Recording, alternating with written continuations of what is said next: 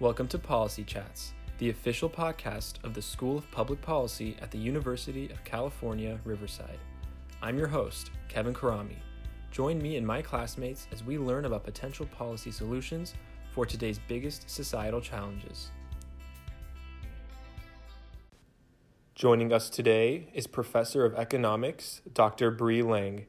My fellow classmate, Rayon Kalam, and I chatted with her about low income housing. Dr. Lang is an economics professor at UC Riverside. Her research areas include public finance and urban and labor economics. Thank you for joining us today, Dr. Lang. Thank you for having me. We have a lot to talk about on this topic. It's a really major topic that affects a lot of our students and a lot of our audience. So, I want to ask a very big and wide general first question. So, what are some of the root causes of the housing crisis? Um, so because I'm an economist, I have a tendency to think of everything in demand side and supply side. Um, so basically everything I talk about today is going to be split up that way. So you can think, I mean, the root causes of the affordability crisis are not perfectly known, um, but we have some basic ideas. You know, we can talk about the big picture and then hopefully we can understand more about the little picture as we get going. Um, so if I start on the demand side, a simple thing to say is that people, uh, their incomes are not high enough as, or they aren't as high as housing prices. So over the last 15, 20 years, incomes haven't been growing, especially the median income hasn't been growing nearly as fast as housing prices. Um, I found a stat that it was in the last 10 years, median income has gone up 30%, but housing prices have gone up 70%. And to focus on the median there, because that doesn't mean that people haven't been making more money. There's people at the top of the income distribution are making a lot more money. But when you look at the median, um, there's just a big chunk of people whose incomes have stagnated. So uh, one thing to recognize from this is that when you have folks who are spending a big portion of their income on housing, means it's taking away money from everything else. It puts them in this really unstable situation where if they have one financial shock, now they can't afford really important things in their in their life.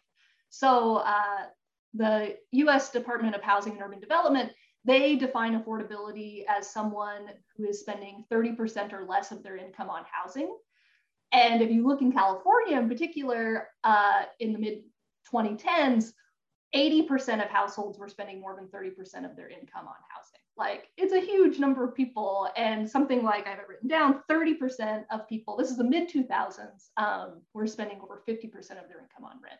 So it's just, uh, you know, like a, this thing where you have lower incomes and higher housing prices. And so you just have folks really struggling to find a place that isn't going to knock them out financially every month. Uh, so that's the demand side. And then the supply side really talks about why housing is so expensive. Um, and we don't totally know. We just know that construction costs for housing have been going up. Um, it could be, there's a lot of talk in the economics field that this is caused by regulations. Uh, you know, so if cities or states require housing to use certain types of materials or environmental or meet environmental standards, um, that's going to make things more expensive. Even zoning regulations, people have found that um, when when land is zoned a certain way, it can increase housing prices by restricting the number of units that are going to be built. So it's like low density zoning uh, is going to reduce the number of units that are going to be built.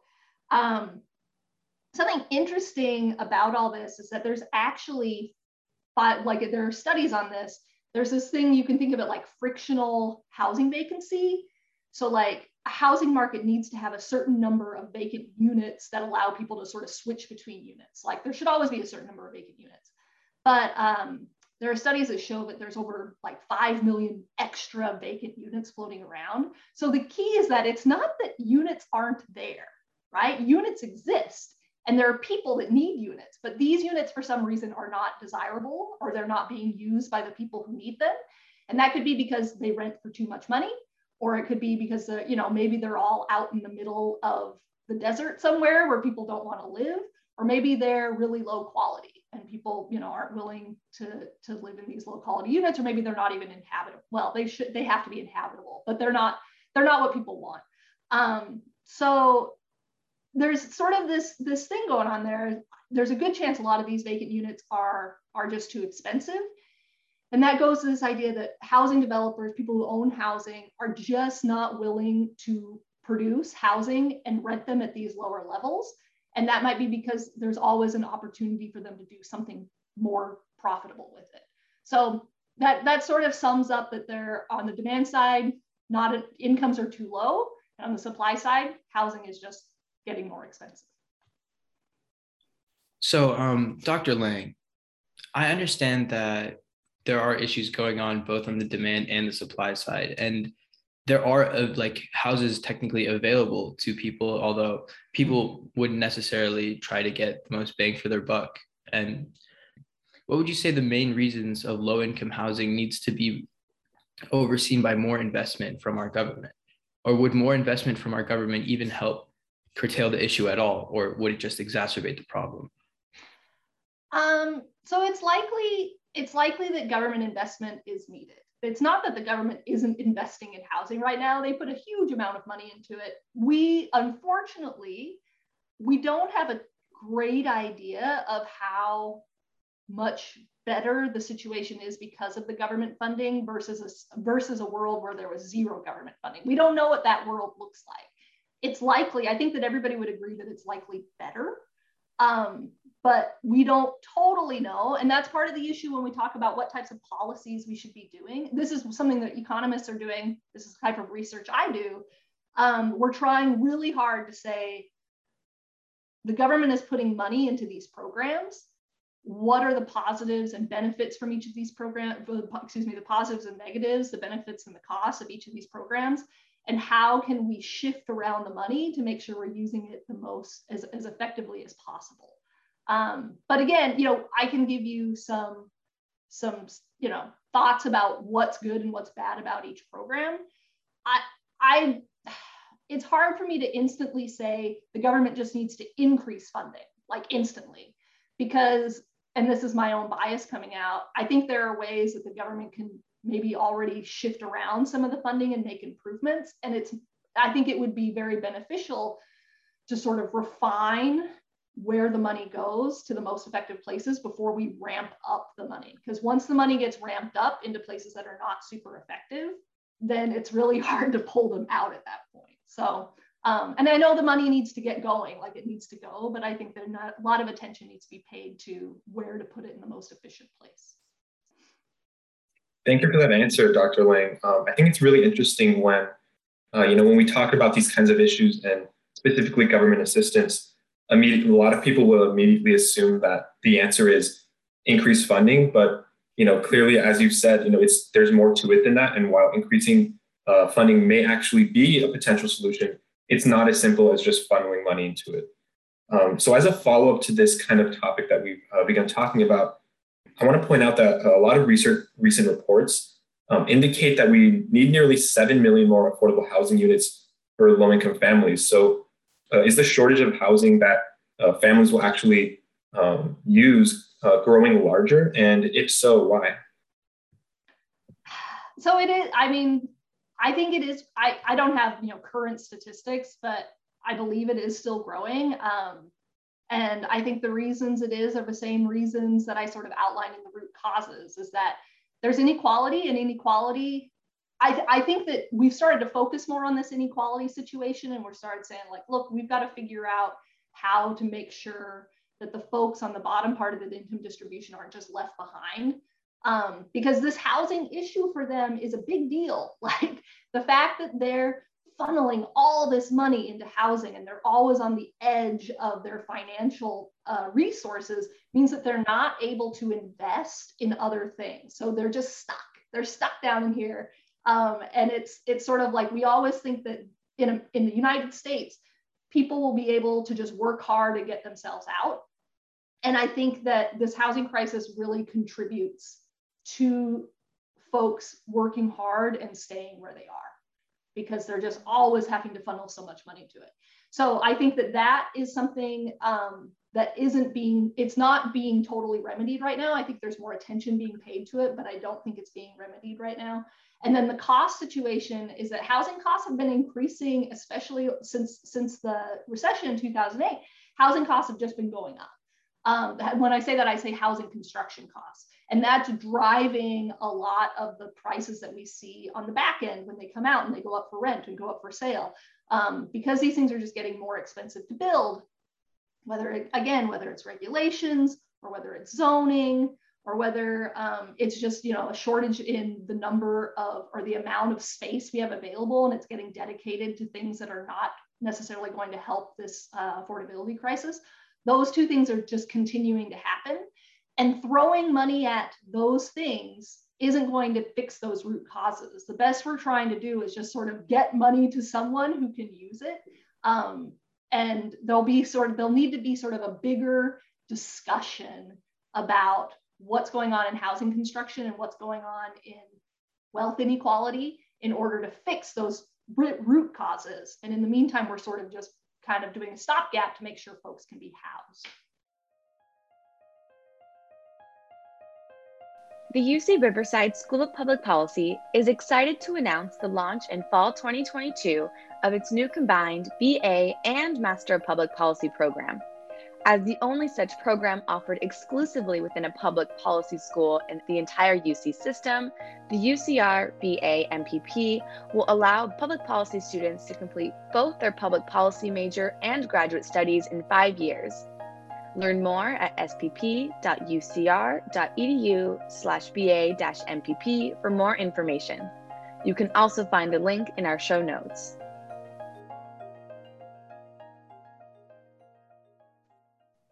Um, thank you for your answer. I actually really like that part where you said we need to get money to people where they need it and they could actually use it.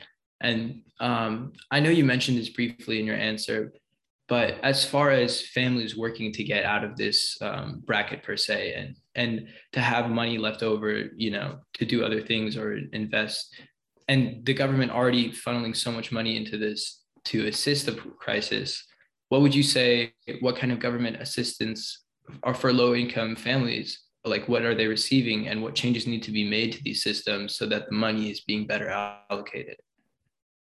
So i'll i'll kind of start at the end of that question and move backwards. The demand side um, is called a housing choice voucher. Uh, yeah, housing voice they say they changed the name of it so i always have to think about housing choice voucher. It used to be called a section 8 voucher. So this is something like maybe people in housing have heard in the past. People call, oh, it's just Section 8, although there's multiple programs called Section 8. So it gets a little bit confusing. But the way that the voucher works is um, a household who is income eligible, their income's below a certain level, they go to the government and they request, they get put on a waiting list essentially. And if they get this voucher, they take the voucher to an apartment and assuming the landlord accepts it, it's like a ticket that says, I only need to pay 30% of my income for this rental unit every month, and the government will send a check to the landlord to fill up the rest. Um, and the only restriction is that the landlord, you know, it has to meet qualifications. The landlord has to accept it, and it will only go up to a, this thing called the fair market rent. And the fair market rent are these rents that are determined by housing and urban development by county. Um, so this is a really great program because it gives uh, families flexibility to go to locations that they want to go to. It really gets out of this idea of like segregating low income people to the worst parts of cities. You know, that was the whole point of this program. So back in the back when in the 50s, 60s, and 70s, there was this program called public housing, which you know more informally is known as the projects. Um, and somewhere in the 60s and 70s, folks were like, you know, and 80s, there's all this research coming out saying, like, you know, just like building really tall buildings and putting a bunch of low income families into these places is not very beneficial to them. It's just creating, you know, it's just segregating them off in areas that don't necessarily have a lot of opportunity, don't have great schools for their kids, and may create sort of a bunch of negative externalities. So they were like, we need to start moving toward programs that are not going to just segregate people. Um, so that's great. I mean, there are there's research that shows that if you allow households uh, to move out of projects and go out to higher opportunity neighborhoods, that their children that were let, younger than 13 when they moved, their incomes are almost 30% higher or third higher than they would have been than the folks that stayed back in public housing. So there are huge gains that could be made by um, helping disperse families uh, out of really high poverty areas and out where there's more opportunity. So this is, I, I really like this program. I think most housing people like this program a lot. I think the biggest cost to it um, is that it's expensive, as you can imagine, and it's underfunded. Uh, so right now, if there are if, if there are five households that are eligible to get on this get this this voucher, only one household is actually getting it. So you can think of it; it's a true lottery. Like if you win one of these these vouchers, it's a huge improvement to your life. And there's all these folks sitting there wanting these vouchers and can't get them. Um, and back a few years ago, Los Angeles County hadn't even opened their waiting list for the housing voucher for 13 years. They finally opened it, and 600,000 people applied for 20,000 spots. So that sort of highlights like the number of people that would love to and would really benefit from this voucher, um, but they're not able to get it.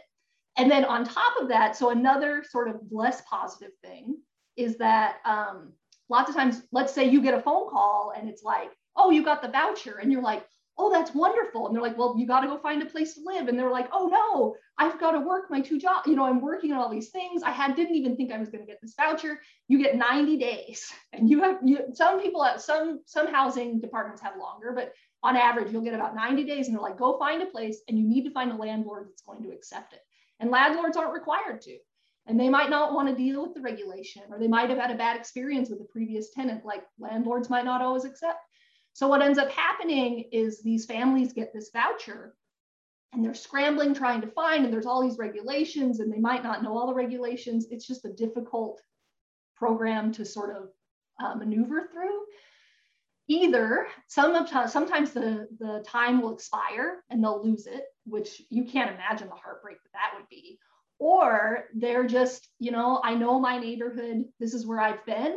I know there's a vacant unit down there. I'm just going to live there. So a lot of the benefits that this program could get um, don't get them because folks, it's hard to maneuver and it's a really tight market and it's, you know, so it has all the pieces to it to be a wonderful program. Um, and maybe in this case with this program, if you throw more money at it, where you give uh, families more support and then you're funding more families, I think that more money for this program is probably a very valuable thing. Um, so that's the demand side one. There's a supply side, and there's actually multiple supply side uh, programs. The biggest one is this thing called the low income housing tax credit. Um, so the low income housing tax credit costs like $10 billion a year, and they produce about 60,000 units, both rehab and new construction. This was a replacement for public housing that started in the 80s. And so what they did is instead of the, the government building public housing and managing it and just, you know, having it kind of not be managed very well, they said, let's instead have private developers apply to the government. They'll um, build this housing, they'll manage it. And in exchange for renting these things, these units at lower rates, we're going to give them tax credits. The tax credit side is a very complicated financial endeavor. I'm not going to go into the details because it'll put everybody to sleep, but it doesn't matter. The point is that they get this money, they get these tax credits, and they build housing. So this is a pretty good program. Um, you can I don't I don't want to like let my bias out too bad, but the the neg so the good things about this program is it's more likely to be in lower uh, lower poverty neighborhoods than public housing, which is good. Um, but with that said, they still are sort of um, concentrated more in lower income areas. And part of the reason for that is that the, the county, the, the way that the rents are determined, and this is interesting. So when you were on the housing voucher, folks, the amount that folks paid for rent was based on their income. But if you go into one of these low income housing tax credit units, the amount that you pay is based on the county. So what they do is they take the county median rent and they, or excuse me, county median income, and they say, what if somebody made 50% of the median income? We want them to only spend 30% of their income on rent. So we'll just take the 50% median, 30%, and then that's going to be the rent. And it's rent for all units, regardless of where it is in the county. So counties in California are quite large. So you can imagine like if you're building in LA County, you're very seldom going to build one of these things in a very high rent area, right? You're going to go find the lower rent areas. And there's sort of this, uh, there's research that sort of proves or provides evidence that many of these units would have been built in similar locations and rented for similar rents, even without the government subsidy. Um, so that's true in, in places where it's very flexible, where developers can go and wherever they want. It's less true in some place like San Francisco, where the housing market is super tight. And so they don't, and it's expensive everywhere. So if you're building um, these subsidized units in San Francisco, there's a good chance that you're actually adding to the housing stock. But if you're building perhaps in Riverside County, where there's a lot of extra land and there are places where the rents are lower, then as a developer, you're kind of like, oh, well, I'll just go out there. I'll get my thing paid for 70 or 80% paid for, and then I'll rent this at pretty close to what I rent, would have rented anyway. And those rents actually, when I explained it, I know it was sort of mathy, but the rent that that ends up at is actually still pretty high. If you're somebody who makes, if you're at the real, really low end of the distribution, you can't afford those rents unless you get a housing voucher. so you actually find that a lot of households that live in LIHTC units, oh, LIHTC is low income housing tax credit.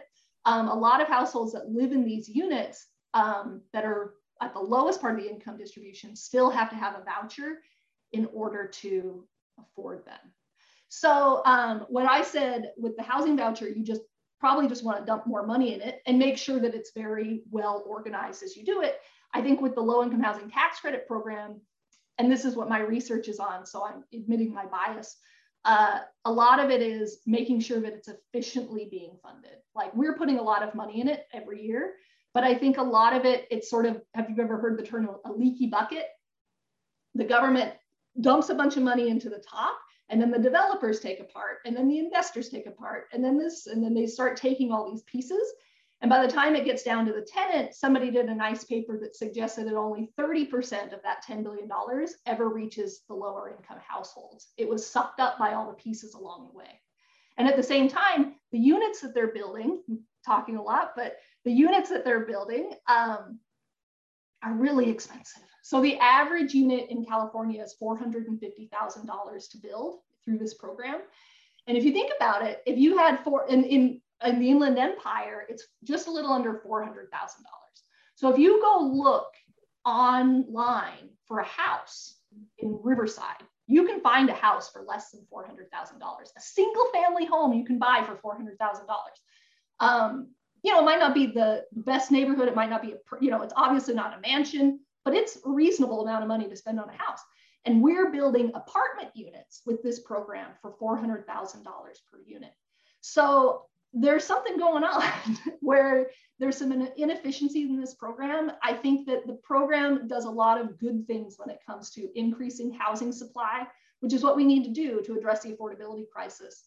But at the same time, folks, I think, get really fixated on saying we don't want this funding to be taken away. So they aren't willing to listen to how the program could be better.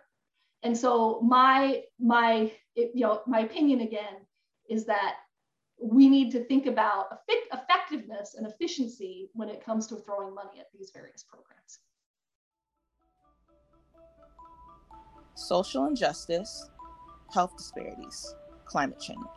Are you interested in solving pressing challenges like these currently facing our region and the world? Then consider joining the next cohort of future policy leaders like me by applying for the UCR Master of Public Policy program. Learn more at mpp.ucr.edu. You can also find the link in our show notes.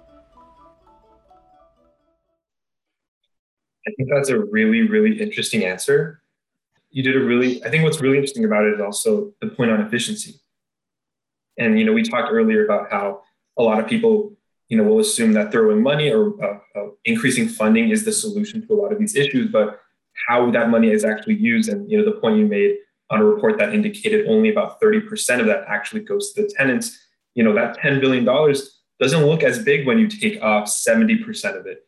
Um, and you know i can imagine it, it being even worse in different situations. So the fact that you know it looks like on paper some of these things look like they're working but there's a lot more to it in the efficiency and how that money is actually utilized um, by the government by investors um, by landlords is really significant and doesn't get highlighted enough And so to kind of transition into the next topic, um, we talked a lot about how um, certain uh, you know policies or programs that we've implemented um, have pros and cons. We talked about how um, big of an issue this is. So, what policies do you think need to be implemented to kind of battle and curtail all of the um, points we've made on uh, you know the, the cons of some of these uh, programs and also the housing deficit in general?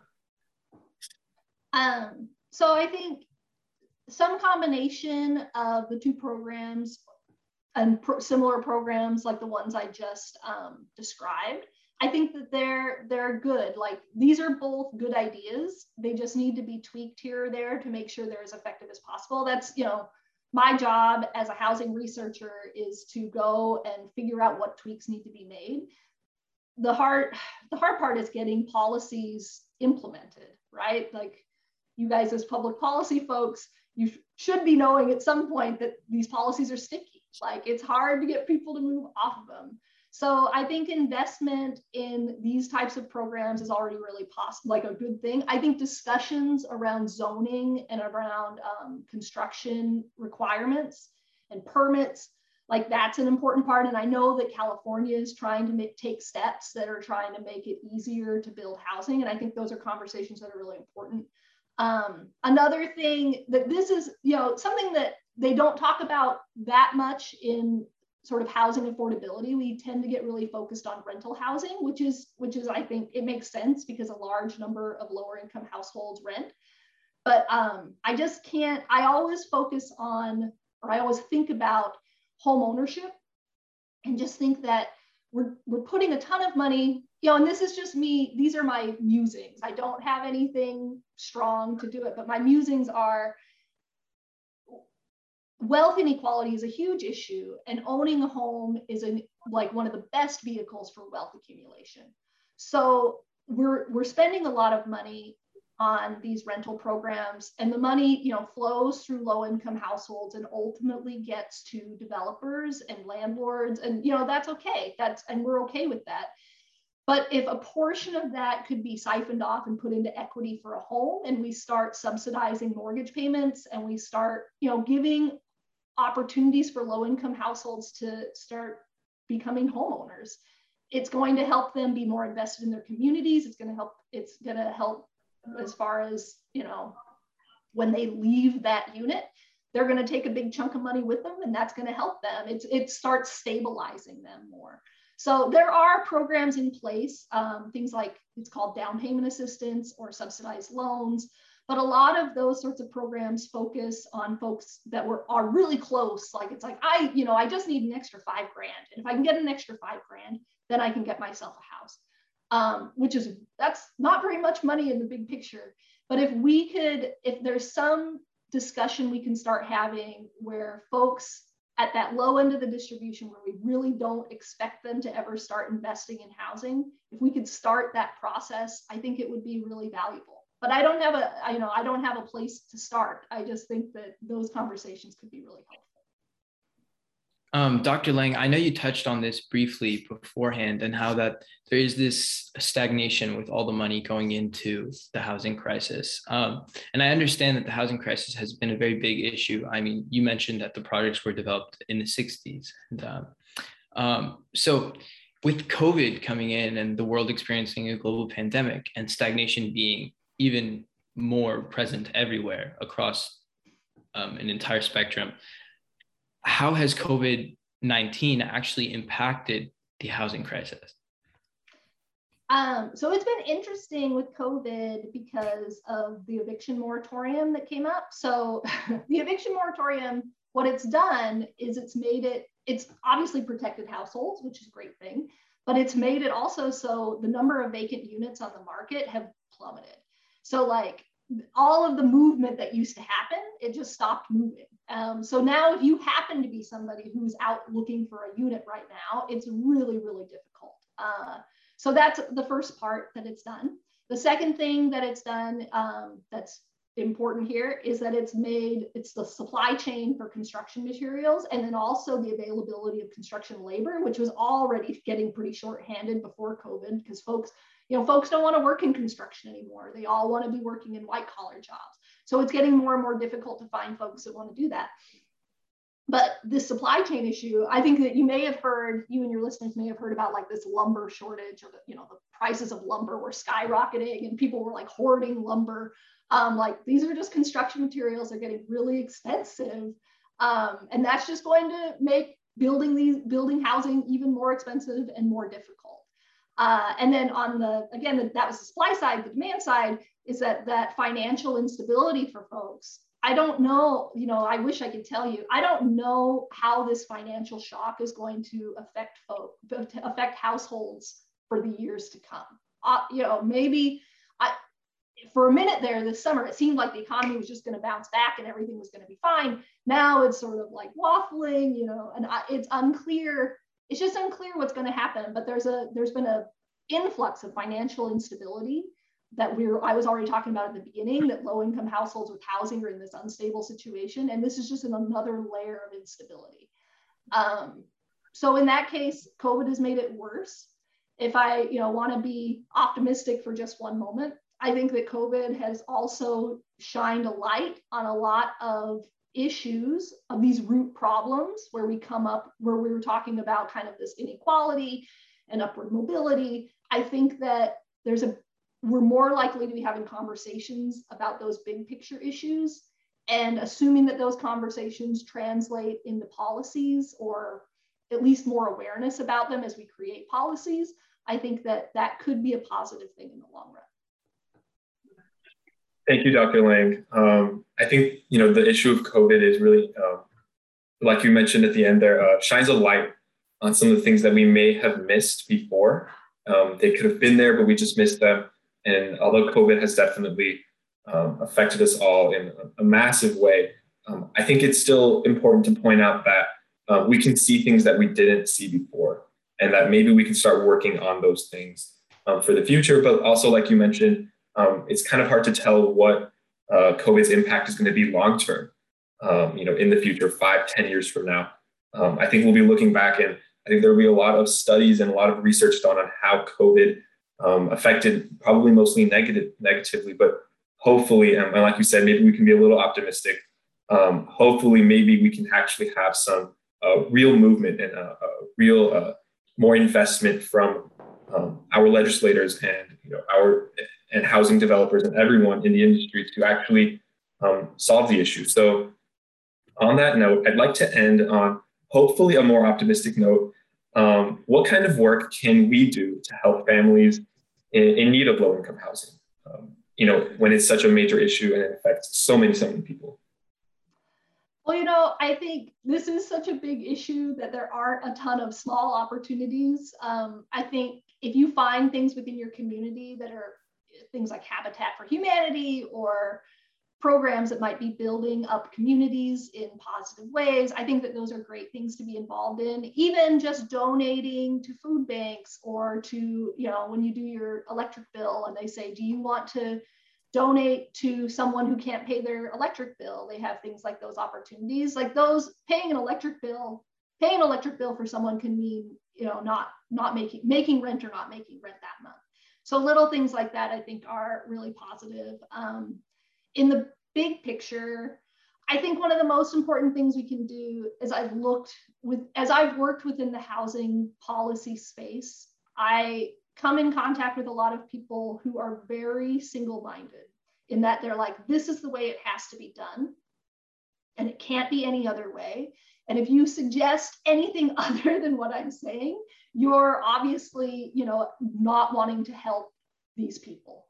Um, you know, and so you know, the, the the things I was saying that were critical of the programs, if somebody was listening to be listening to me be critical of those current programs, they might get very upset and they might say like you're trying to destroy this program and you know i think people like me are not trying to destroy it we really the our number one goal is just trying to house as many people as we possibly can. Like that is all we're trying to do.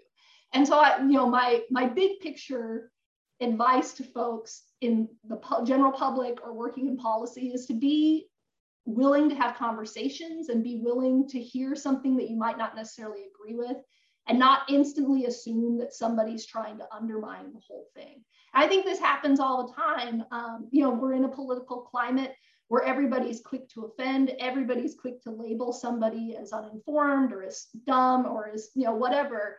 And just try to take a step back and say, you know, this is a very economic thing. Try to see what somebody else's perspective is, is marginal cost and marginal benefit, and try to have conversations as opposed to just splitting everything down the middle and saying you're either yes or no. Because these things are difficult. Like these are really difficult problems and there isn't a perfect solution. And you know the solution you could come up with one but you need to tweak it.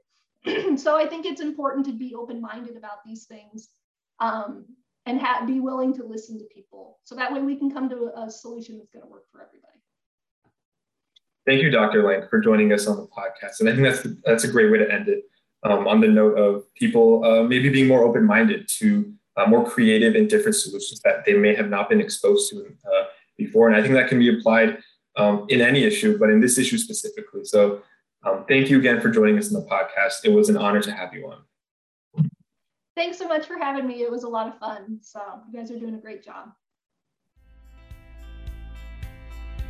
This podcast is a production of the UC Riverside School of Public Policy. Our theme music was produced by C. Codain.